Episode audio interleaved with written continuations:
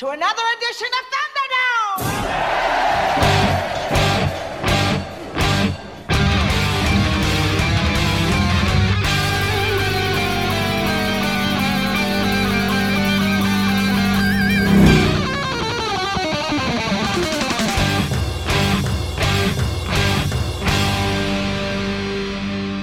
Welcome to the Mad Max Minute, where we find all sorts of stuff along the roads in Mad Max Beyond Thunderdome, one minute at a time. I'm Rick, And I'm Julia. and today we're talking about Minute 5, which begins with Max watching all of his worldly possessions disappear in a trail of dust, and it ends with Max catching sight of a settlement in the distance. And as far as we're concerned, that's not the only thing we're catching sight of. Curtis Blaze is back. Hey, everybody. Thanks for having me back. Hey, Curtis. We are starting off today with Max standing at the top of the ridge where we left him yesterday, and he is just, like I said, watching everything he owns, everything that he has collected over 15 years of wasteland wandering and picking his life up from having next to nothing after Road Warrior, and he's just watching it roll away. Yes, he is. From noon to sunset in a couple of minutes. Mm-hmm. Yeah.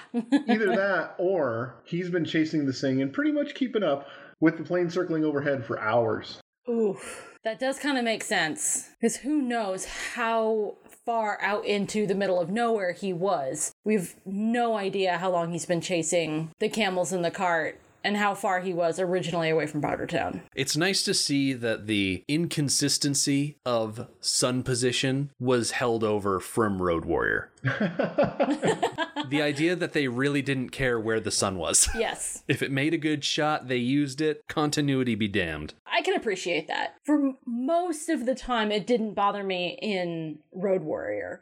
And so far, it really didn't bother me in this scene either. No, and really, he's got more of an artistic flair. Mhm. So everything does serve the story. The sun is setting as he's watching his cart get away from him finally. It works. Yeah. Now, I was looking at this shot, and if the sun is setting, the direction that plane is going as it swoops over Max's head, I'd say it's probably maybe like northish, maybe off in a northwesterly, maybe like a north by northwest situation as it swoops down over our hero. Definitely. Well, and then in the very next shot, the uh, the shadows are going the other way, suggesting that you know it does look like the next morning, suggesting that he was still going north. It does also explain how Max was able to pick up so much. If he was walking overnight to try and collect all of these things, by the time he gets to Bartertown, that explains why he has 10 guns and 14 knives and a Geiger counter and all that other stuff. I find it particularly interesting that the bosun whistle, the bosun call, was stuck in his boot. Yeah, that seems like an odd place to keep a whistle. Okay, I have a little mini theory about the boot whistle situation. Mostly because when Max stops and picks the whistle out of the boot, he's holding it like he's never seen it before. so I think that those were not his boots that he was like wearing. They were boots that he had found somewhere and was either saving for later when he would need them or was using them for trade. I think the boots that he was wearing day to day were probably next to him in the front of the cart. I don't think these were his boots. Yeah, that's an excellent point because there's a really good chance that cobbling is one of those professions where, yes, it's incredibly important, but it's also very specialized. And so, in an apocalyptic situation, you're not going to find a shoemaker every little raider settlement you come across. So, when you find shoes, I mean, they fit him in this situation. So, he's probably doing a John McClane type thing where every time he comes across a dead wastelander, pulls off their boots, holds them up against the bottom of his foot. If they fit, they go in the cart. Huh, interesting. I'm sorry, I have to be that guy. I was in the Navy. He picks up that whistle, and there's a very specific way that you have to blow in that whistle in order to make the sound, and he knows how to do it. That kind of goes into my second theory. The way that he blows the whistle, it's like a two tone. I wonder if that whistling was meant for Sally Ann. That's what I was wondering too. Yeah. Oh. So those are my two theories that are completely separate from each other, completely opposite. I just want to say before we go on, because that's what I thought too, Julia, that the whistle was something he kept in his boot so that he could always summon the monkey. But I stand by, I don't think those are his boots. But the thing he actually does with that whistle is a very specific Navy call. He's first calling attention, and then he's piping colors. Really? hmm, interesting. He's like, attention, and then he's going like,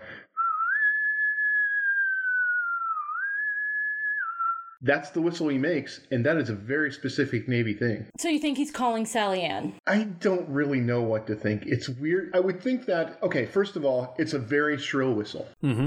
It's a very loud whistle because it's meant to be heard all over a whole giant ship Yep. from wherever you are, below decks or whatever. So it would be very good for summoning a monkey from many, many miles away. But then you throw in that he's doing a very specific Navy thing with a very specific way of having to hold that whistle to make those noises. That confuses me.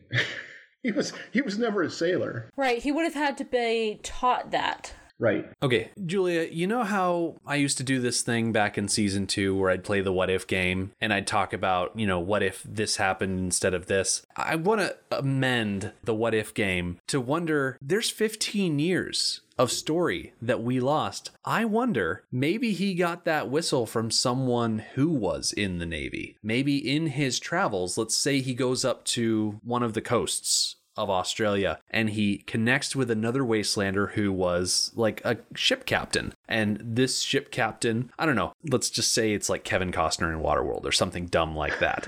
but he's connecting with all of these different people over this more than a decade of lost time. And so, in this trading that he's done with one of these coast wastelanders, he probably picked up the whistle then, probably learned a couple of things from dealing with these people. I'd like to think he went up to the northern coast because those macaque monkeys are more common in Southeast Asia than Australia normal. So maybe he hooked up with a guy who has a boat that goes out and sails the post apocalyptic seas, trading between continents. Ooh. And that's just one of the things that he picked up. And not only just picking up the whistle, but picking up the calls specifically. Okay, first of all, you just awakened a thirst in me.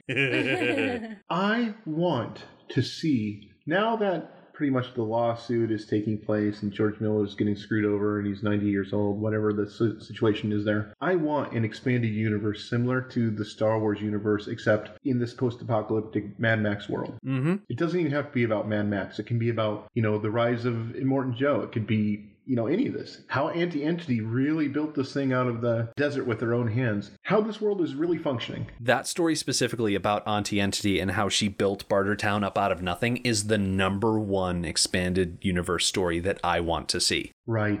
Before anything about Imperator Furiosa, before anything about any sort of adaptation from the Dark Horse comics into film, I want to see a story about how, and this is something that we'll talk about, I think, week five or something like that, how the day before the collapse, Auntie was no one. But on the day after the collapse, she was still alive. And she fought tooth and nail to get from that point to being on top of Bartertown. And I want that story so bad. I'm just going to take this a little bit further beyond yours. Immortan Joe, Mm-hmm. the bullet farmer. Mm-hmm.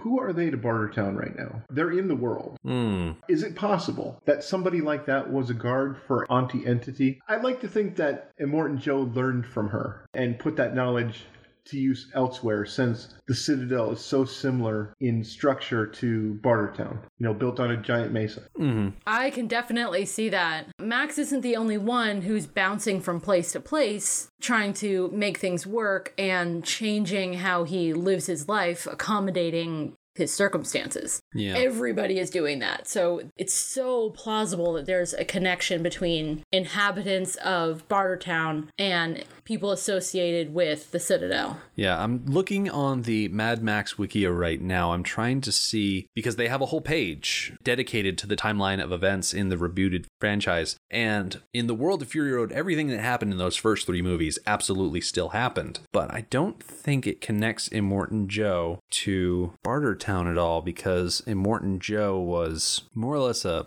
I think a military leader. Hmm. Trying to find it. If Immortan Joe was former military, it would make sense that he may have been perhaps a guard for Auntie Entity. Maybe that's where he got his start. Hmm. He would have seen the lifestyle that she led, which was very untouched by the dirt and chaos of post apocalyptic life. She had clean linens and fresh water and perfectly ripe fruit, things that nobody else had. Right. And maybe he got used to that, and that's why he's the farmer. Yeah. Perhaps. Let's see. I'm reading on the wiki right now. After Beyond Thunderdome, Max wanders out into the wasteland yet again, still clinging on to the past. He is hellbent on rebuilding his interceptor. he finds his way into Gastown. So Gastown exists more or less in tandem with Bartertown, And they have their own Thunderdome. and Max fights against a gang called the Buzzards in something called Thunderdome Plus, which wins him a Boss 351 V8 engine for the rebuilding of his Interceptor. The Thunderdome battle is hosted by Dr. Dealgood in the comics. I'm talking about the Vertigo comics specifically here. So upon winning, Max is attacked by the buzzards, his vehicle is taken, and he's left to die. Familiar story. He then meets up with a mysterious woman and her daughter Glory. There's this whole thing with the buzzards hideout. That story specifically leads into Fury Road. So I think there are two Max comics that tell that story, bridging the gap between Thunderdome and Fury Road. And then there's one Nux story that tells the story of Nux and Immortan Joe. And then there's one Furiosa comic book that tells the story of how she hatches the plan to bust the wives out. Well, I know what I'm buying at Amazon tonight. Oh, yeah. I'm pretty sure you can buy all three. Well, no, it's three stories. You can buy all four comic books all in one package. And I think it's only like 20, 25 bucks. Sweet. Yeah. Yeah. Nice. The artwork is gorgeous too. But boy, does this lead to questions. yeah. Right. May pose more questions. Where is the black on black for this whole movie? Right. I thought we were done with the interceptor and then it pops back up. Like I said, that's explained in the comic books, the idea that he rebuilds it, which is why it looks slightly different in Fury Road. But from what? Sand? Well, that's why he goes to Gastown because there's like car parts and whatnot. Oh. Max knew that interceptor inside and out so well over the two years that he spent between the first movie and the second movie that he could probably go back and rebuild it himself. It's that whole idea, like in Galaxy Quest, where Sarris is like, Are you mean to tell me that a commander does not know every bolt, every nut in his ship, or something like that? But does that mean that he. Like, how long did he look for headlight lenses that were broken exactly the same way? no, I'll buy it though. I'll allow it. Yeah. Yeah.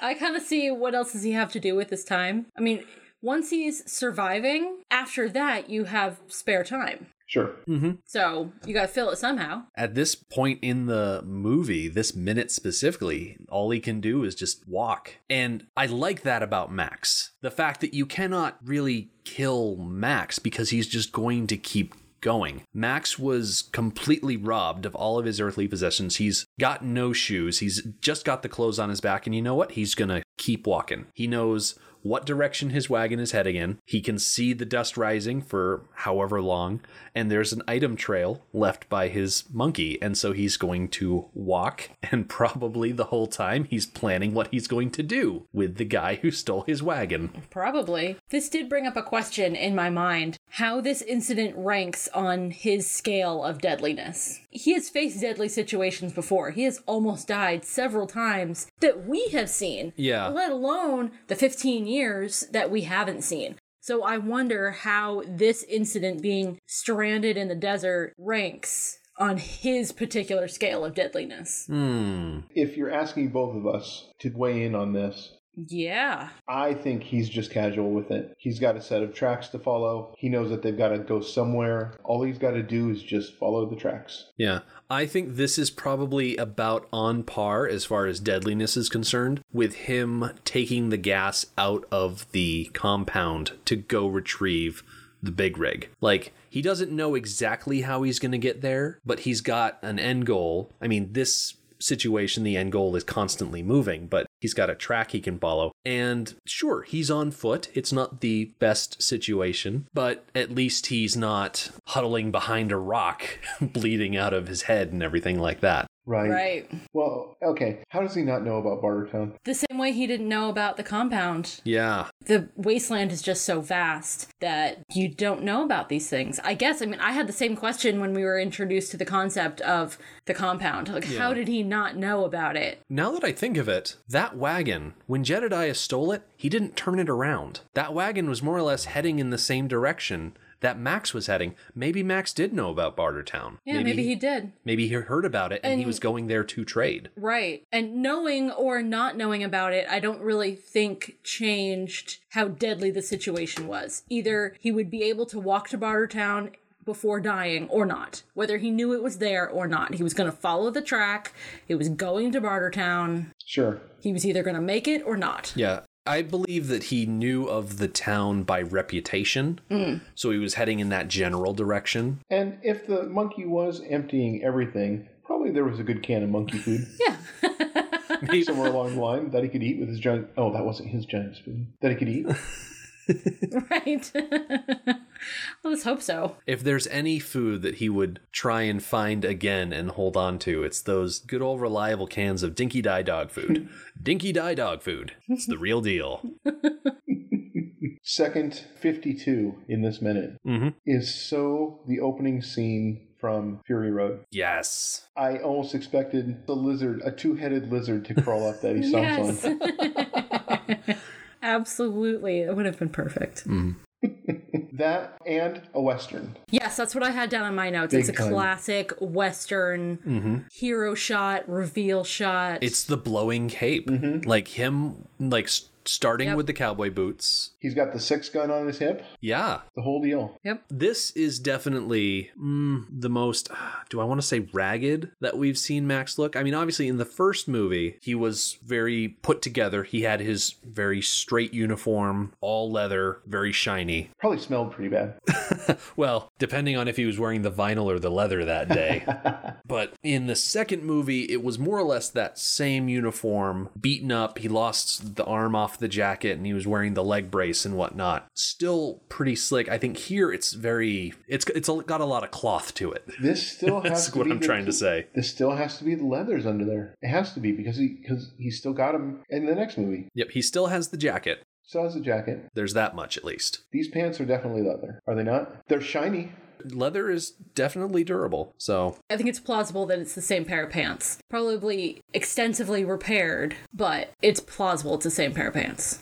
I don't know, that's a tall order though. I'm getting back to this second again. I just got to see this again because I think the light shines off it as if it's leather. Mm-hmm. Yeah. Well, even if it's not the same pair of pants, he has enough experience with proper leather to know that it's the best material for durability. yeah. Oh, it is definitely leather. Okay. So if he lost his first pair, realistically, this wouldn't be his second pair, it'd be his fifth pair, sixth pair. They're was durable, but How long do leather pants last? Do they last over a decade? Probably not. yeah, I, that, that seems to be pushing it. I don't know. I'm willing to bet there are a set of wasteland skills that most wastelanders pick up over time. Sewing, probably one of them. Textile making, though, not. I mean, textile making is tricky. You need a lot of equipment for that.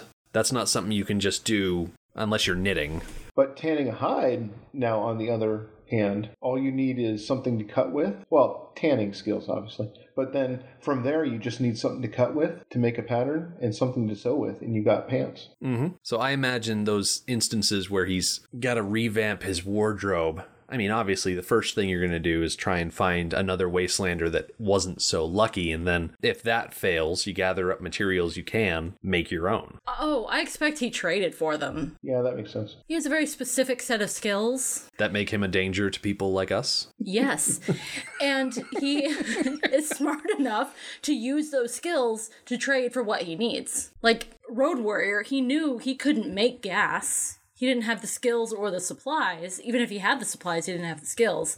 But he could trade his strategic mind and knowledge and willingness for violence in exchange for gasoline. So you do the same thing for pants That makes sense to me. that's what society is built on is oh hey i can make really good pants and you have a cow so let's trade milk for pants. That's society right there. Did you all catch the Tarantino shot somewhere around second 22, 24, somewhere in there, where it's just Max walking along the desert oh barefoot, that's right in his bare feet. Right on his bare feet? yes.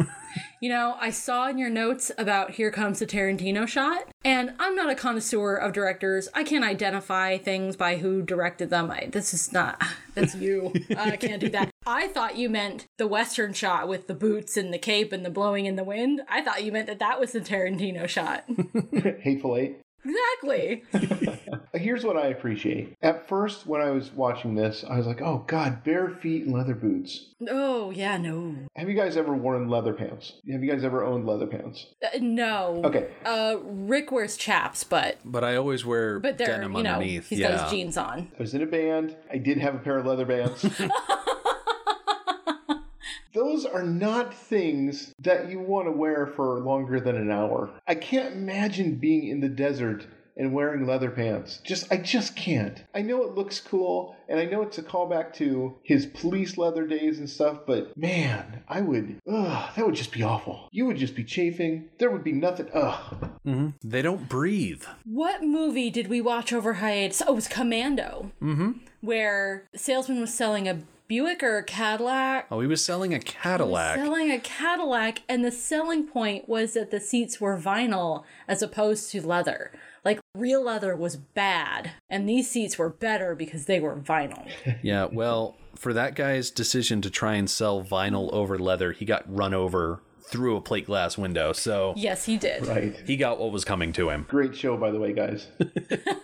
Thank you. We had a lot of fun watching Commando. That was a really fun. It movie. sounds like you did. yeah. So I was backing up because I wanted because I got sidetracked by the whole concept of wearing leather pants. He's walking through the desert barefoot, and then he's going to put on leather boots, and, and it's kind of the same thing. I'm just thinking, oh my god, ugh. I had boots when I was younger, and, and wearing them barefoot. First of all, once you got them in, which was real hard, you weren't getting them back out, especially if you weren't wearing socks because you had now sweated and then dried and then shrunk, and it was just awful. Yeah. But I notice these have holes drilled in the side for breathing, as if someone is used to wearing them without socks. Well, considering the circumstances, the whole post apocalyptic thing, socks wear out fast. Mm-hmm. Mm-hmm. So to be able to replace socks is a luxury. It's like you said, making textiles is no easy feat. Pardon the pun. It was unintentional.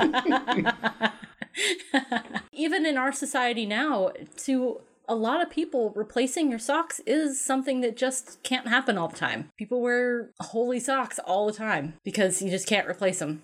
So those would be kind of one of the first things to go. Yeah, especially considering when you do replace those socks, oftentimes they come in like a 12 pack and then they wear out faster than you'd like. Yeah. God, you know, Julie, that's really really bumming me out now. I I've always my whole life No socks. fantasized about wanting to like live by my wits in the post-apocalyptic world. Kind of always mentally prepared for that day I get to get the first V8 running and go out marauding. And now I'm thinking that is I, I don't I don't want to live in a world without socks. Right? You don't think about the little things. I want to be at ground zero when the bombs go off now. Okay, just quick. You think socks run out fast? You know what else runs out fast? Underwear. Ugh. You want to talk about chafing. especially in leather pants. Yeah. So you better believe that none of those people are wearing underwear and haven't been for 15, at least 15, 17 years. Just imagine the smell in Bartertown. Right. Just imagine what that must smell like. well, Somewhere in the wasteland, there exists a sheep farm. I imagine that there is a post apocalyptic New Zealand where they are just rolling in wool. And they just have the most luxurious underwear and socks and clothing and whatnot. And they're looking so hot. across the water at Australia in their post apocalyptic situation without socks, without underwear. And they're probably just laughing it up. probably. I know where I'm going after the apocalypse. We're going to New Zealand. Yeah. you just pray they don't have a black sheep situation. Have you ever heard of that movie, Black Sheep? That's- oh my gosh, you made me watch this movie. Yep. Please tell me you're doing that as a movie. I remember that. That was a billion years ago that you made me watch that movie. Mm-hmm. Scientists try to build the ultimate sheep, and it turns out to be a zombie sheep, and suddenly the entire country of New Zealand is overrun by zombie sheep, and it's amazing. Isn't that just always how it happens? I'd have to do some sort of justification for throwing that into the hiatus list. We're going to have a long We'll find a connection. span of time between Fury Road and maybe Mad Max Wasteland if it ever comes out. I don't know if we'll keep doing hiatus stuff ad infinitum, but you know, we'll cross that bridge when we get to it. Yeah. Allow me to just officially on the air please beg for Megaforce. You know, I was unaware of Megaforce until it was mentioned, and I think it was actually you that mentioned it in the listener page. It was. and now that I am aware of it, I absolutely put it on the list. I have a running list of hiatus material, and as soon as you mentioned it, I threw it on there. Great. I can't wait. So Anyone who's listening right now, you've got to go to their Patreon and donate so that you can hear this. it's going to be fabulous. I really like, despite the continuity errors involved in the position of the sun, I really like the shot at about 42 seconds where it's just Max standing on this horizon where the ground is really dark and he's just a shadowy outline, and then you've got the sky above it. That shot is so evenly drawn out and it just does such an amazing job of highlighting how isolated Max is at this point. Boy, you know, the thing I really appreciate about this movie is the way that the wasteland really is a wasteland in this movie. Mm-hmm. It was in the Road Warrior, but when you really examine the Road Warrior, it was full of green. Oh, yeah. Yes. Now it is just sepia toned. Yeah, this is definitely a new level. And something I noticed partially in minute four, some in minute five, is the didgeridoo music accentuates the vastness and makes you feel like he is isolated and alone and in this absolute wasteland. It really drives home that emotion. Also, it was capitalizing on the time. I don't actually know how old you guys are, but do you remember the sort of Australia craze we went through in the 80s? The big Ozploitation bloom. Yeah. Uh, when this movie came out, Rick was not born yet. Oh my god. It was everywhere. Yeah. There were didgeridoos in every commercial, and hearing it in here, it was just no big deal back at the time. I like to imagine, because we never really see any distinctly Aborigine character in the Mad Max series of movies. And so I like to imagine that the world has ended. The colonizers have gone crazy. They've turned into raiders and they're trying to rebuild society. And then you've got all these Aborigines that are just carrying on the same way they have been for thousands of years, and they're just watching all of these confused white people running around the continent. We talked about this in minute 25 last season. Oh, yeah? You know, where are the Aborigines? There we go. Yeah. Yeah, I think the same holds true all around the world. There are communities and societies and entire civilizations that are just doing their own thing, living their own culture completely away from our modern society. And an apocalypse like this might not make that much of a difference to them. This didgeridoo that we hear might be diegetic. There might be just an Aborigine guy sitting on the ground as this wagon rolls by, and he's just playing his didgeridoo, watching these people run to and fro. Yeah, there you go. I like it. I'm so glad George Lucas didn't make this movie then, because it would be an, a CGI Aborigine, mm-hmm. yes. and he'd be prominently featured in the foreground, swinging this thing around, making the noise. Yeah. Edna Mode would be very unimpressed with Max's cape. Oh, certainly. She would disapprove. And I'm trying to think forward, and I'll try and keep it in mind as we go through the minutes if his cape ever affects him negatively. Along the same lines, but he's adopted like a Bedouin style robe to keep him out of the sun, to keep air flowing between his skin and the outside so that he can stay cool, yet he's wearing leathers underneath it. That's contradictory. But at least he has the good sense to take what other cultures had learned and apply it to his own situation. He probably, in that 15 years, either read a book or ran into someone who had experience with Bedouin culture. You know, the more we talk about it, the more I want to know what he's been up to the last 15 years. There's really a lot of evidence for him going up to Asia. Yeah, who says he stayed on the continent? He could have traveled further abroad and then really wanted to return to his homeland, and so he came back. Mm-hmm. One detail from the end of this movie, and a detail that is sort of continued in the 2015 video game,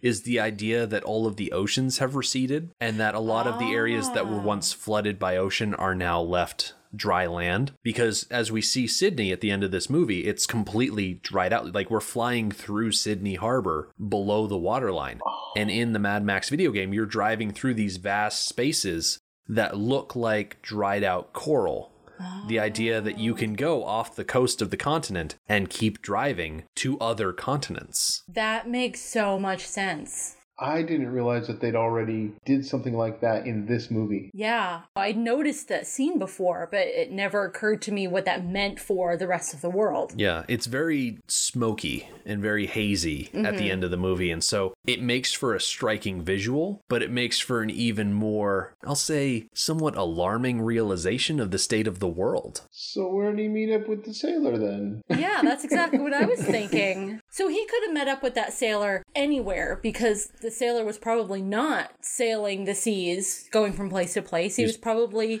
Living in a boat that ha- was suddenly on dry land. yeah, Or, or maybe the sailor was like, okay, I'll trade you this monkey for something. Oh, and this whistle goes with him. It calls him.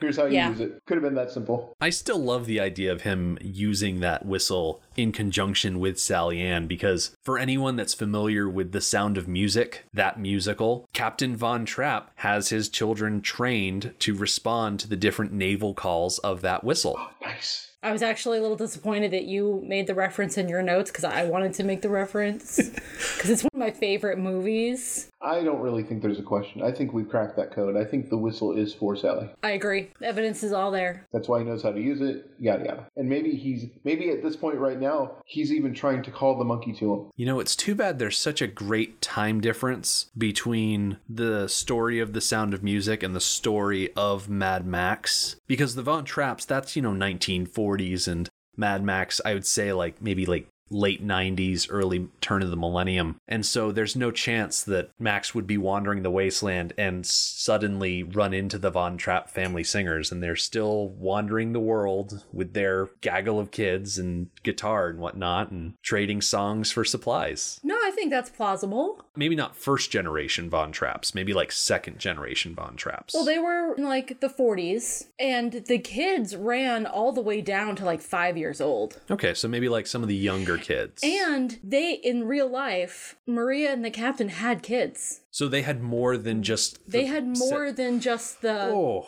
five, six. wow. Yeah. I mean, it's the 40s. There's That's- no birth control. that's and she was a young woman. She was also a nun, so what did she know about that? that's that's a Anyways, whole other I thing. find that plausible that he met the Von Trapps and learned about the whistle from them, and maybe he did them some good deed, and as repayment for that, he gave them Sally Ann and the whistle that goes with her. Gosh. You can just imagine Max sitting in that wagon thinking, how do you solve a problem like Humungus?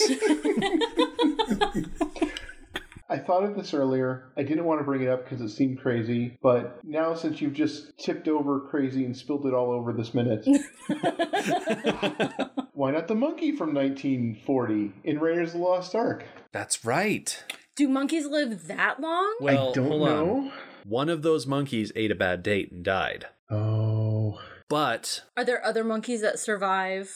That was a big marketplace. Probably a lot of monkeys. Well, yes. And this monkey is acting a lot like those monkeys. Yeah. Yes. Maybe a trained monkey from that marketplace sold around the world. This monkey could be a descendant monkey of that Indiana Jones monkey. What are we doing? You know, we are. I like to use the phrase "we're getting off the rails," but we're gonna find at the end of this movie that things stay pretty on the rails for most of that climax. So I'll just say that we're gonna put a pin in the situation. We're leaving Max standing at the top of a ridge overlooking what appears to be a lot of people all walking in one direction towards what could be a settlement. There's a big old column of smoke rising. So what we're going to do is we're going to take a step back for now and when we come back next time we'll figure out where all these people are going and what kind of place we can expect to find at the end of that trail. The Mad Max Minute podcast is a fan project by Rick and Julia Ingham. Mad Max franchise was created by George Miller and Byron Kennedy, is presented by Kennedy Miller Mitchell Productions, and distributed by Warner Brothers. Mad Max Minute is produced and edited by Rick Ingham. Our opening music is Verdi's Dies Irae by Daniel Batista of danielbatista.com, and our outro music is We Don't Need Another Hero by MilitiaVox of militiavox.com. Our home on the internet is madmaxminute.com. You can follow us on Twitter at madmaxminute, like us on Facebook by searching for Mad Max Minute, and join our Facebook listener group, Mad Max Minute Beyond Microphone. If you'd like to support the podcast, visit madmaxminute.com where you can check out our TeePublic storefront by clicking the store link, join our Patreon by clicking the support link, or make a one time donation by clicking the donate link. Thank you for joining us for Minute 5 of Beyond Thunderdome. See you next time. Everybody